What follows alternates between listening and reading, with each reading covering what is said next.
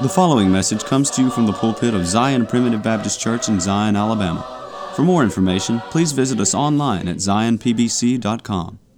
I want to welcome you today to the Zion Primitive Baptist Church podcast. This podcast is an outreach of Zion Primitive Baptist Church, which is located in the Zion community near Gordo, Alabama.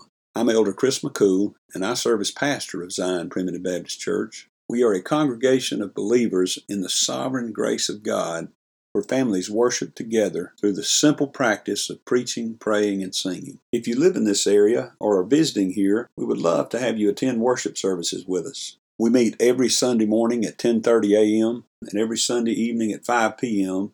and the first and third Wednesday evenings at 6:30 p.m. I'm happy to note that our daily podcast is featured on Grace Alone Radio, which you can find at gracealoneradio.net. You can find the schedule on the website, and you can also download an app to your phone so that you can listen wherever you are. Grace Alone Radio is a 24 hour streaming service which carries the message of God's sovereign grace around the clock and around the world.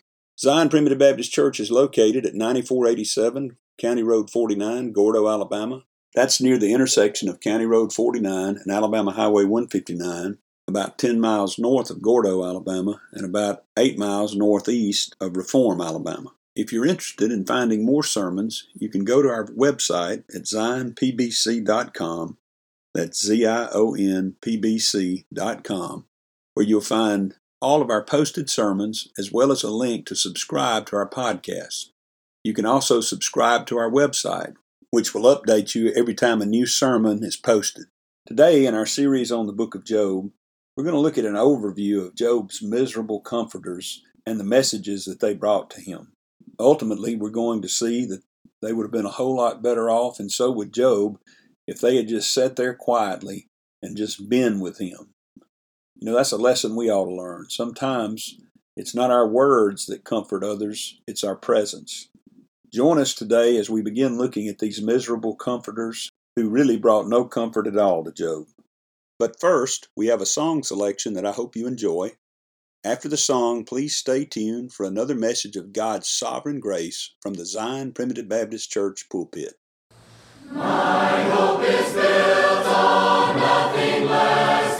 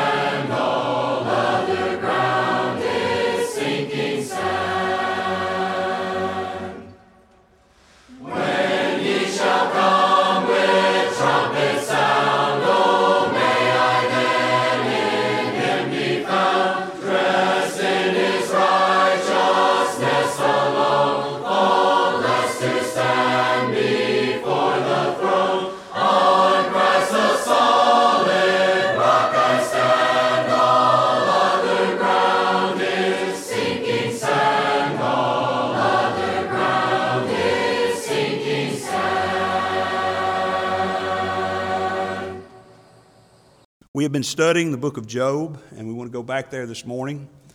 It seems like most all we've done to this point has been sort of a precursor and an overview. And this morning may seem like that as well, but the truth of the matter is we made it all the way to the fourth chapter now. And we're beginning to move into a, another portion of the book of Job, sort of a, uh, a change, if you will, in what we read in the first and second chapters, and even the third chapter. You may recall that the first and second chapters told us about uh, the encounter between God and Satan, where they were both attending a worship service, where Job apparently was, and where God pointed out to Satan about the good things that Job was doing and the, and the way that Job was living. And it reminds us that God is proud of his children. You know, we've said this in the book of Job. There's several themes there, and I don't pretend to have all the answers about all the different nuances of the book of Job, but there's at least three themes that I see in the book of Job. There's patience, pride, and pity. And of course, the patience of Job is mentioned in James, the fifth chapter, in the 11th verse. And I always say that, uh, that the best commentator, the best commentary on the Bible is the Bible itself. If you want to know what the book of Job is really all about, there's James, the fifth chapter, in the 11th verse. It says, You have heard of the patience of Job, and you have seen the end of the Lord. Now, many people think the end of the Lord in the book of Job was kind of difficult and, and, and, and sort of uh, uh, arbitrary, that God somehow has some manipulation going on. But let me just say to you uh, notice what James says about it. You've seen the end of the Lord. So, what's the end of the Lord when Satan has afflicted the children of God? In, in James 5:11 he says, "You have seen the end of the Lord that he is very pitiful and of tender mercies. See, ultimately, if we come away from the book of Job with any idea about God other than that He is full of pity and that He is full of tender mercies toward His children, we have missed the point of the book of Job. Now, there's, there's as I said, pity is one of the themes. Also, pride is one of the themes. And there's a sort of a twofold aspect to that. There's the pride of God. God is proud of Job. God delights, as we've already seen, in the faithfulness of his children. He said, if you consider Job, there's nobody like him in, this, in the world. There's nobody like him. Nobody's living as faithfully as Job. That didn't mean Job was working his way to heaven. Job couldn't work him, his way to heaven any more than, than the lowest of the thieves. The, the thief on the cross couldn't work his way to heaven, and Job couldn't do that anymore himself. But as a born again child of God who was chosen in Christ before the foundation of the world and whom Christ died for, or in Job's case, whom Christ was coming to die for one day, Job was able to please God. Beloved, we are able to please God. We are able to serve Him. We can't work our way to heaven, and please don't try. Please don't work on, please don't look at it that way because if you try to work your way to heaven, you're never going to be satisfied. You're never going to find the rest that is promised to the children of God in the kingdom of God if you try to work your way there. if you try to, some people think, well, God got me here, but I got to keep myself here. that's an even worse, that's an even worse task. I'll tell you. Think about this. I, don't want to get off too far this morning, Brother Mackey, but think about this. I want you to think about the best day of your life when you feel like you were the most faithful to God. And ask yourself this question Did your good works and good thoughts and good intentions outweigh your bad? I'm sorry to tell you, I can't think of a day in my life where, where it even came close. I did some good things. I've had some good days. I've made some good efforts toward serving the Lord. I have some quote unquote righteousnesses in the sense of good works. I have some in my life, and I know you do too. But not one day has any have those righteousnesses ever risen above the level of filthy rags. You know, part of the problem there is because even when I did good works, sin was present in my mind. Maybe I maybe I gave to the church. But I was thinking about how good a guy I am for doing that. you know, maybe I helped somebody out of a ditch and patting myself on the back all the way, Brother Mackey. Job was not working his way to heaven, but Job was serving the Lord and he was pleasing God in doing so. And by the way, only a born again child of God can do that.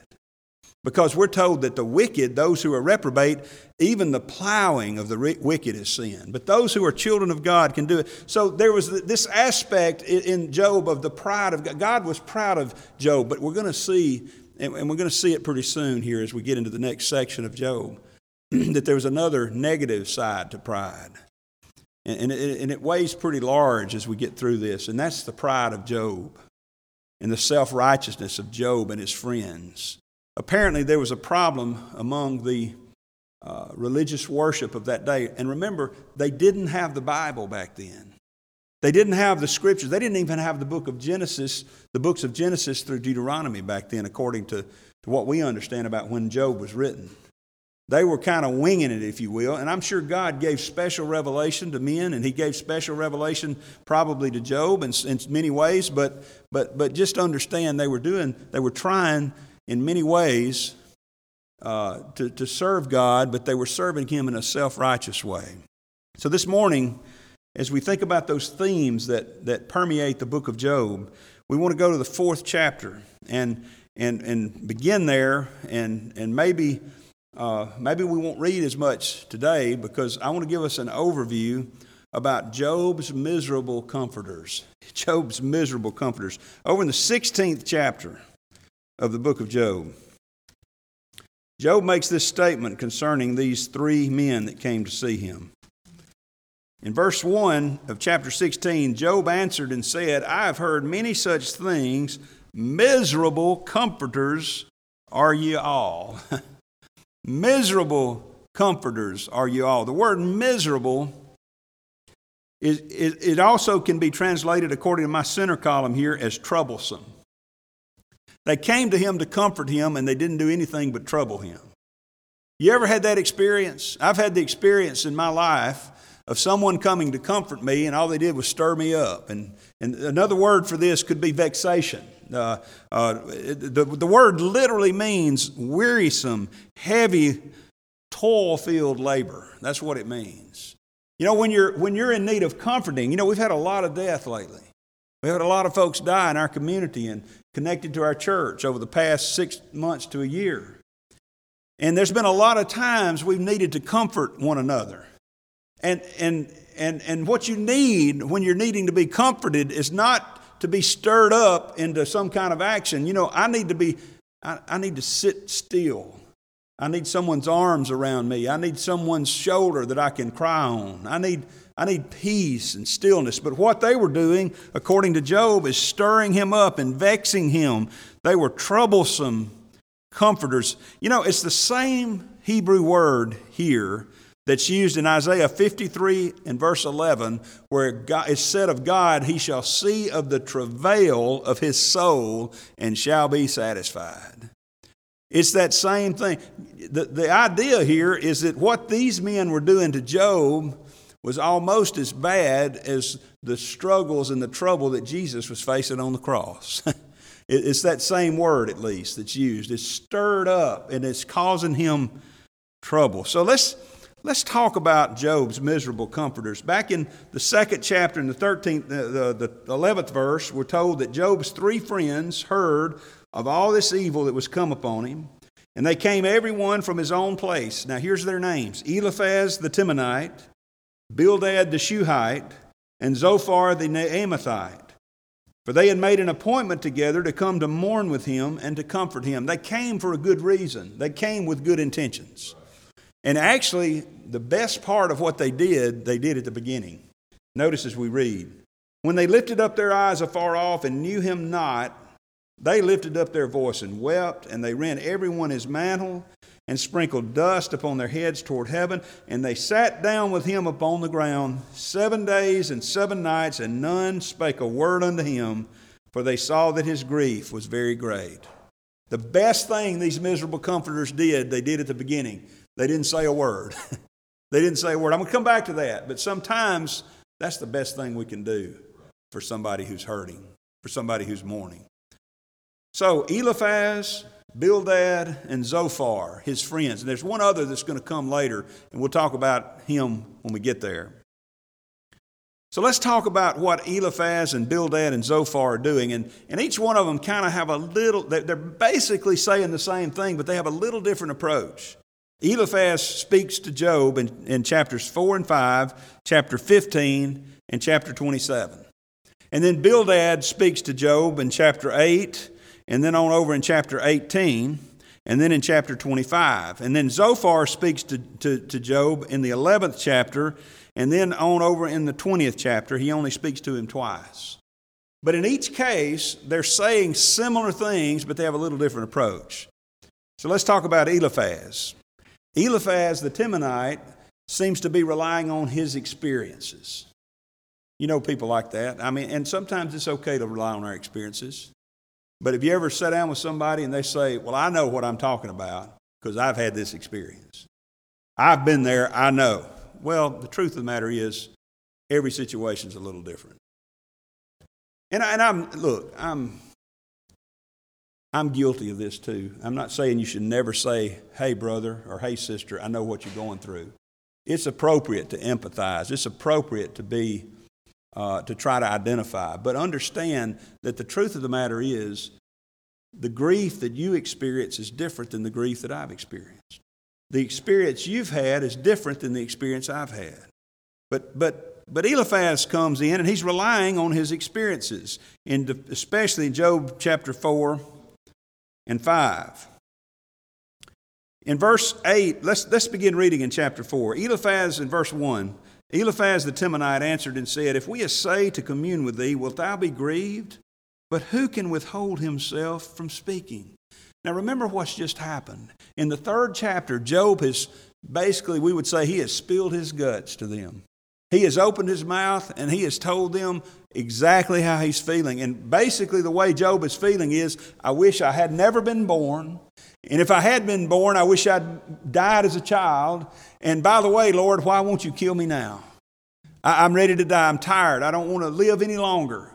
I wish I'd never been here. He's, he got the he's got the Jimmy Stewart approach, and it's a wonderful life, right? I wish I'd never been born, you know. Now I'm gonna tell you, we you, you, we may laugh about that, but I'm telling you, we all get there sometimes, don't we? Maybe you haven't. I have. I've been to the point where it would just be better for my family and for everybody else if I'd never been born. Of course, that's not really logical thinking because if I'd never been born, they'd never been born. But you know, we don't. We're not thinking logically when we get to that point in life. Elijah was not thinking rationally when he got down under the juniper tree. And he said, Lord, I'm no good anymore. I, am the last one left, and, and you just might as well kill me. Job, I mean, Elijah was at that point that Job was at, saying, Lord, I'm just, I really am ready to die. And he had just spilled all these emotions to his friends here. And now Eliphaz says, I've got to say something. I can't not talk based on what you're saying. And notice in verse 3 he says, Behold, thou hast instructed many, and thou hast strengthened the weak hands. Thy words have upholden him that was falling, and thou hast strengthened the feeble knees. It sounded pretty good so far. He's bragging on him, right? No, he's really not. Notice what he's saying. But now it's come upon thee, and thou faintest. It touches thee, and thou art troubled. Is this not thy fear, thy confidence, thy hope? and the uprightness of thy ways. In other words, wait a minute, Job. You've been preaching all this good stuff in the past and doing all these good works, and now it's hit you and you're, you're reacting this way. Now, there's some, as I've said before, there's a lot of truth in what these miserable comforters say. But most of the time, they misapply that truth. In, in, as we read through the book of Job, as you go and study it, you'll find a lot of good things they say. In fact, we're going to find out that Eliphaz and Bildad and Zophar are really right in what they're saying. But the problem is they're speaking the truth, but they're not speaking it in love. They get the truth of God's sovereignty, they get the truth of God's majesty, but they miss the truth of God's eternal love and His compassion and His pity. So here's what he says. He said, uh, relying on his experiences, he said, I'm going to tell you some things that I've seen. And notice uh, in verse 8, he says, I, even as I have seen. Down in chapter 5 and verse 3, I have seen this and that. And he's, he's relying on the things that he has, he has been talking about. And, and he, notice in chapter 5 and verse 27, this is how he concludes it. He said, Lo, this, we have searched it, so it is. In other words, it's almost as if he's saying, Hey, you can count on what I say. I've said it. Trust me, I'm right. Trust me, I'm right. You know, there's a lot of truth that you can tell to someone who's mourning, to someone who's suffering, that may be true, but is not appropriate to be telling them at the time. Brother Buddy preached a series, I believe it was him, on, uh, on, on our speech and saying things. And you know, it's not only important that we say the right things, it's important that we pick the right time to say them. Over in Proverbs, he says in one place that uh, a, a word spoken in due season is like apples of gold in pitchers of silver. But it's spoken in due season, you see. Everything he's telling him is right. He's saying, I've seen these things, and here's what he's saying I've seen. Verse going back to chapter 4 and verse 7. Remember, I pray thee, whoever perished being innocent, or where were the righteous cut off? Even as I have seen, they that plow iniquity and sow wickedness reap the same. By the blast of God they perish, and by the breath of his nostrils are they consumed. What he has seen in his life leads him to believe that in every situation, the ones who prosper are God's children who are doing right, and the ones who suffer are maybe God's children, but they're doing wrong.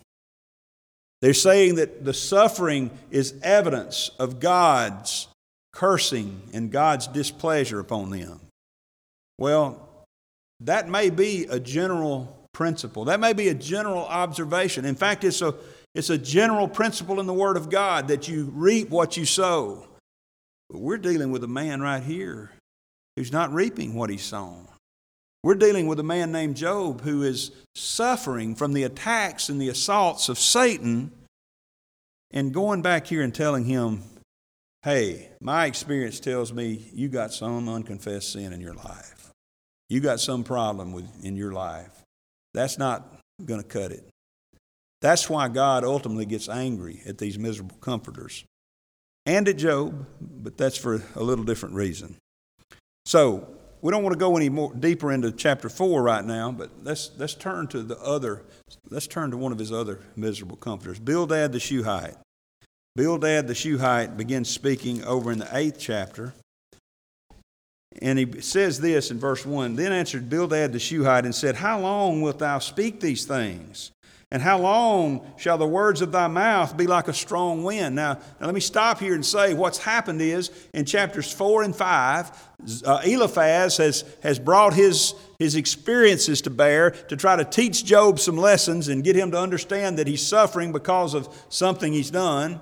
And then in the seventh, in the uh, uh, uh, in the sixth chapter, uh, Job has responded here, and he has, uh, he, has, he has defended himself, and we're going to talk about that in a minute. Job has responded in the sixth chapter and defended himself, and in, the, and in the seventh chapter as well. And then Bildad says, You sound like a strong wind blowing. he, he says, You're just, you're just uh, as, as my mother used to say, you're just talking to hear your head roar. Uh, I don't know if y'all ever heard that. That's what Mama used to tell me. She said, "Quit talking just to hear your head roar." Okay. God, God, uh, he, he says, "How long shall the words of thy mouth be like a strong wind?" He's offended by what Job has said, and then Bildad, instead of relying on his own experiences, he relies on what he's seen in history, historically.